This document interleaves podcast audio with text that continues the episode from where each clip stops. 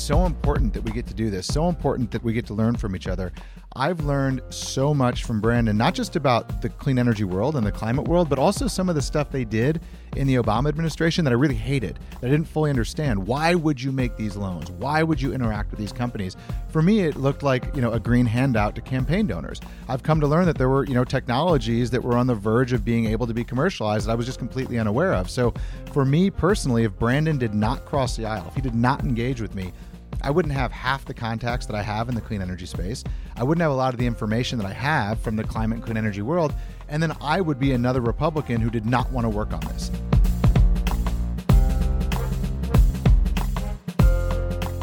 In the spirit of Thanksgiving, we're doing a special episode of Political Climate, where we say thanks to our listeners and cheers to the climate change work happening on both sides of the aisle. We know the holidays can be difficult. It can be tough to get along in these polarized times, and family conversations can get heated. We get it. Heck, sometimes we have those conversations on this show. But it's all in the interest of breaking out of our self contained opinion bubbles. So, we're going to lean into those difficult conversations in this episode. First, by sharing some listener feedback, followed by an extended edition of our Say Something Nice segment, where our Democrat and Republican co hosts have to say something redeeming about the opposing political party. This is Political Climate, presented by the USC Schwarzenegger Institute. I am Julia Pyper, your host, contributing editor at Green Tech Media, and senior fellow at the Atlantic Council. And those co hosts I mentioned are Brandon Hurlbut, partner at Boundary Stone Partners and former chief of staff at the Department of Energy, as well as Shane Skelton, a Republican, partner at S2C Pacific, and former energy advisor to Paul Ryan. So, with that, here goes.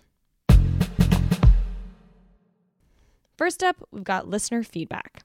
I think this is a great place to start in, in thanking our listeners for engaging with us and really leaning into that commentary. So, this is going to start out sort of like celebrities reading mean tweets, that segment on the Jimmy Kimmel show. So, Shane, let's start with you. Can you share something you've recently received from the Twitter sphere? One, right off the bat, and I'm reading this is Relurk is the name. I don't know his or her actual name. R E L U R K is the Twitter handle honestly need to give you some props. The whole open quote, I promise I'm not like all the other members of my party on climate change, close quote, is a really capital idea for a grift. Well done. Very swampy. now, I love this both because it's funny, but also because everyone pretends like, you know, there's no money in fossil fuel anymore. Like the smart move for money is to go into clean energy. I'd hate to tell everyone out there in the real world that uh, in the DC world, uh, fossil fuel is where pretty much all the money's at. So not a great grift to walk away from a ton of money, but still appreciate the comment, Relurk. So you're taking issue with the grifter comment because you actually do work in clean energy and not in oil. Right. And so if I was putting money over well being, I'd be in that industry, not this one. Yeah. Got it. Um, another one for Shane. Please don't let Shane talk at South by Southwest. And when will you discuss an omnibus climate bill? I'm not sure an omnibus climate bill exists just yet. There has been some discussion in the Senate uh, from Senator Chuck Schumer that one would possibly be coming in future. When there is one, we will definitely discuss.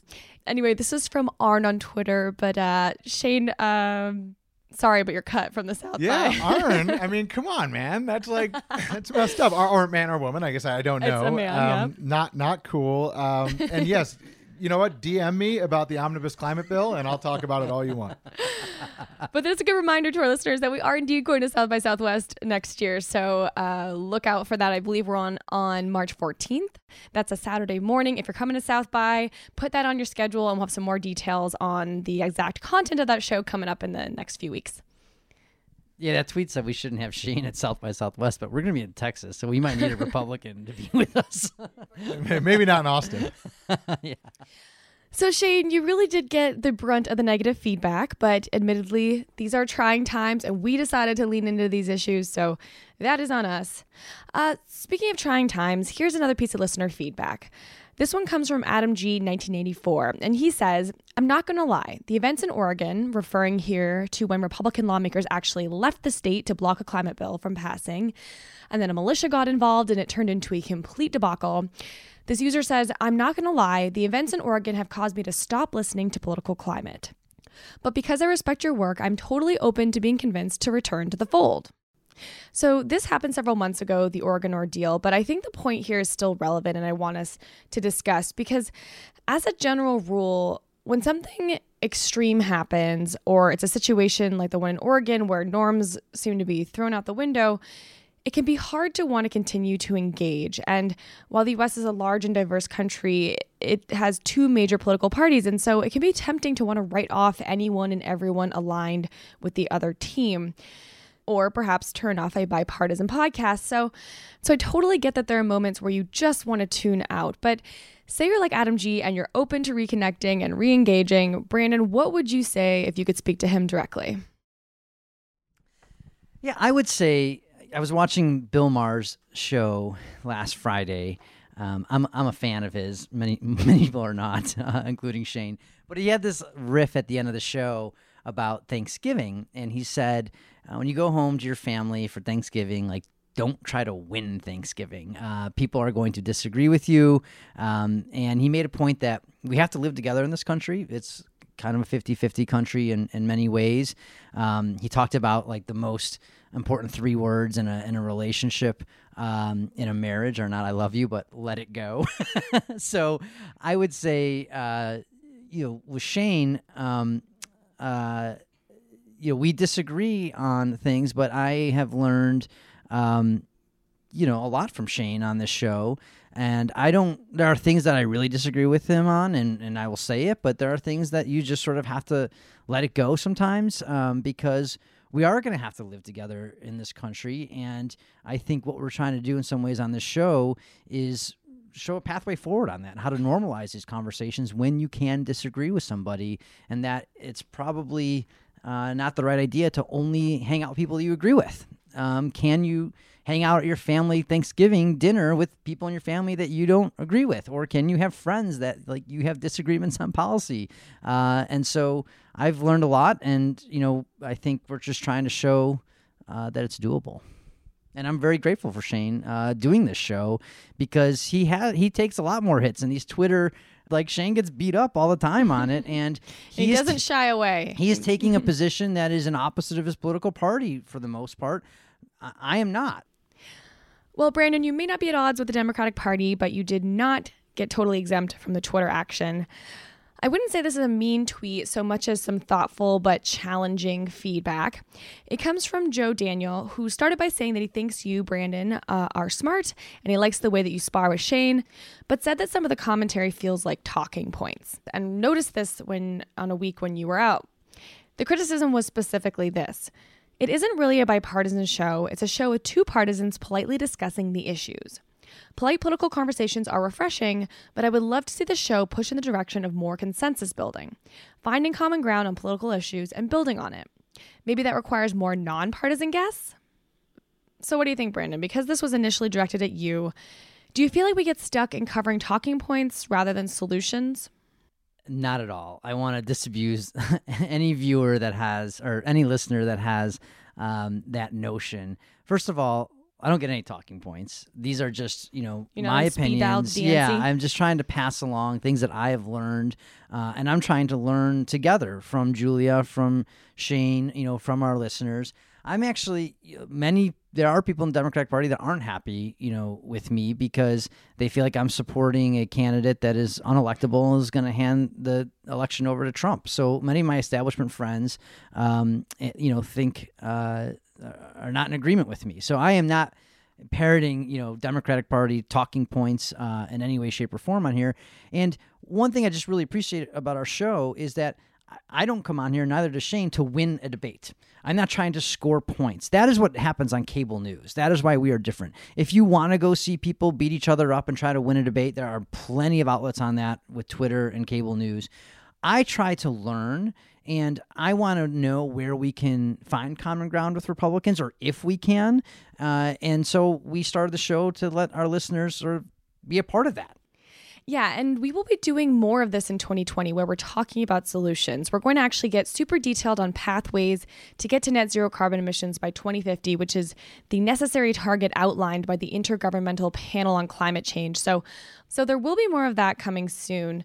And going back to what you just said, Brandon, there is a lot of debate on these issues even within the Democratic Party, right? Not just it's across. representative of what's happening in the party because people think a lot of the things that I believe in on the Green New Deal and World War II mobilization around climate change uh, are not feasible, uh, and they prefer more pragmatic. Uh, solutions, uh, but I am interested in progress, and I'm interested in learning from Shane. Like, how can we create durable climate change policies where there is bipartisan agreement? And uh, it's uh, it's inter- we're not going to learn that uh, by just talking to ourselves. So the only way we're going to learn that is by talking to a Republican, and so that's what we're doing here. Three things to, to, to sort of comment on there, all I think are, are pretty important. One, the reason we can't focus on nonpartisan guests or nonpartisan and it has to be bipartisan is that Brandon is never more than likely going to vote the way I vote.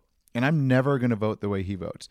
That is not what the expectation can be in a discussion like this. The expectation has to be we're going to disagree about things, but we're trying to solve a problem together. So when we talk about how do we get Republicans to vote for climate policies? What I'm not talking about is how do we find more moderate Republicans? I hope we do, because I'm one. But what I'm talking about is how do you find the most conservative Republican you've ever found and convince them that even they benefit from these solutions? I'm not trying to water it down and make it middle of the road. I'm saying be as conservative as you want, be as liberal as you want. We have a shared problem and we need a shared solution.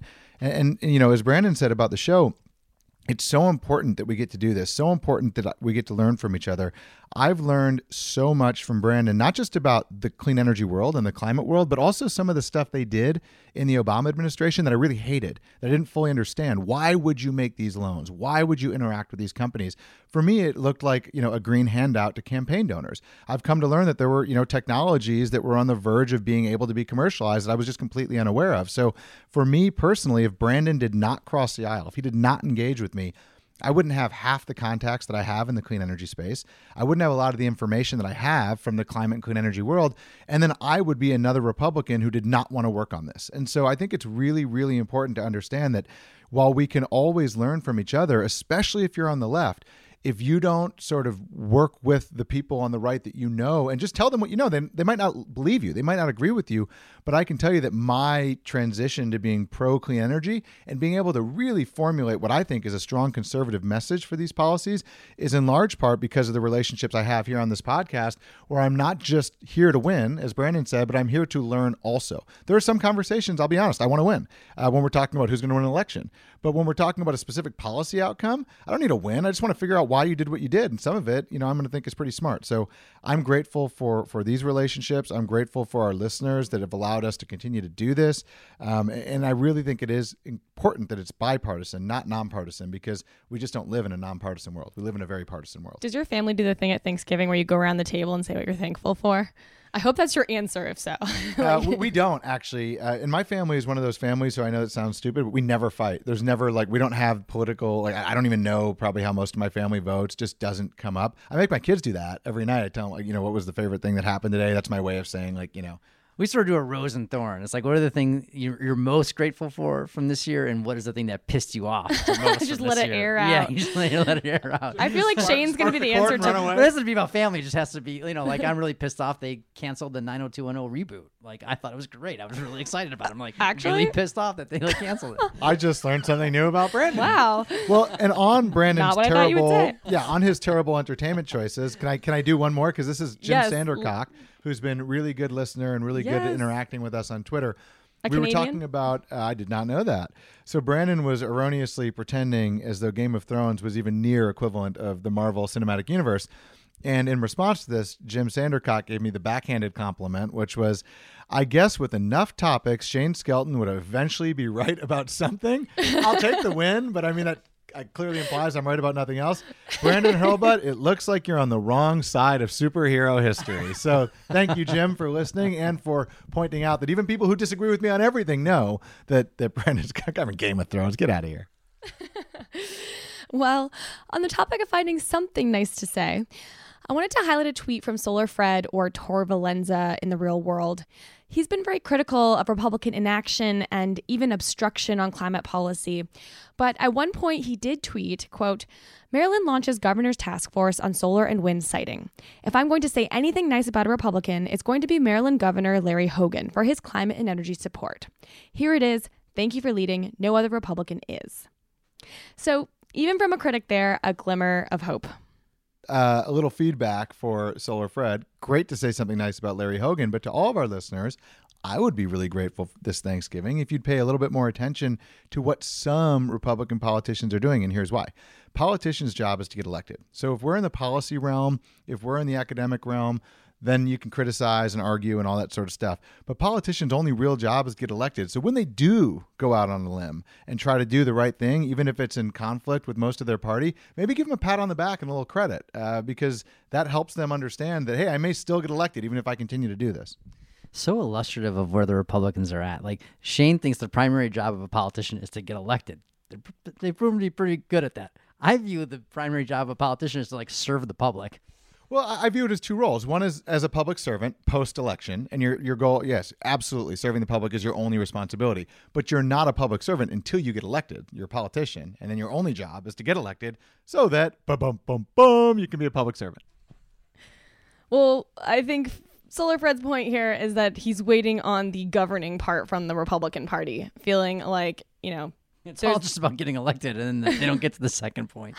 right. Well after all that uh, mudslinging, I'll just say we wanted to get some of those mean tweets out there because, look, we get it. We know that these are tough political times. We are well aware of the broader political context, and we don't want to shy away from it. We're, we're here to have those tough conversations. And we actually hope that listening to some of these episodes might have shed some light on how maybe a family member of yours is thinking about these issues. And maybe you can have a conversation about it this Thanksgiving weekend. Who knows? And on that note, we actually do have a lot of positive feedback from listeners.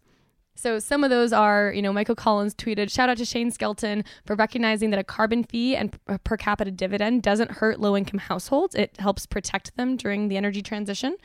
Something you said, Shane? fist pump to that.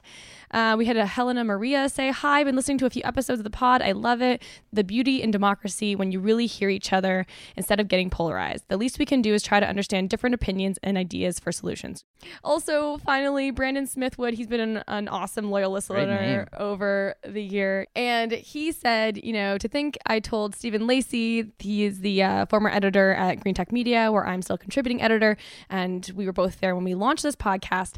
Brandon said, to think I told Stephen there were too many podcasts. Eating crow. You proved me wrong with every show. Love the field interviews. So, thank you, Brandon, for listening. Thank you so much for that feedback. It really does uh, mean a lot. And thanks to Stephen Lacey, who really helped get this podcast off the ground. And with that, let's round out this episode with our Say Something Nice segment of the show, where our Democrat and Republican co hosts say something redeeming about the opposing political party. We always end our podcast in this way, but today we're going to do a bit of an extended edition in the spirit of coming together for Thanksgiving. That'll be hard for Brandon. He usually struggles to come up with one, so we'll have to see. I brought a couple today. So yeah, we'll have a couple, and uh, that'll be our way to end on this uh, Thanksgiving week. So um, Shane, let's go to you first. Wow. Um, okay. So first, I wanted to, and I'm still going to, uh, use my say something nice on whatever Democrats in the House Ways and Means Committee are pushing for this uh, storage ITC. Last week, we covered um, the ITC and some of what I don't like about it, but I think it's really important to extend these tax uh, incentives for renewable energy. And I think that storage, uh, while we all talk about it in sort of the energy policy space as a silver bullet, maybe it is, maybe it isn't, but it's certainly the closest thing we have to a silver bullet, and so it needs to be, you know, treated as such and, and given the same sort of incentive incentives as other things. Uh, happy that the Democrats in the House are pushing for that. You next, Brandon. Then you can come back to me. Yeah, let's do it back and forth. All right. So there's a lot of talk about resilience right now with a lot of the you know extreme weather events that have been caused by uh, climate change, and the House of Representatives just approved a bill uh, to improve the nation's disaster resilience by requiring communities to use stronger building codes when they spend federal funds to restore damaged structures. 71 Republicans voted for that bill. So that's a sign of progress. All right. Shane, over to you. I like that. I mean, first of all, I love that. I think people have to understand that every part of the country, we talk about California with wildfires, but there are resilience issues everywhere, whether it's hurricanes, floods, or other sort of disasters. So good. You know, I'm I'm running low, but my most important and favorite uh, say something nice about a Democrat is for my buddy Brandon Hurlbut. I really truly am grateful, and I tell you this in private, but for his friendship his sage wisdom, advice. I don't mean any of this in a backhanded way. Enjoy the time I spend with him.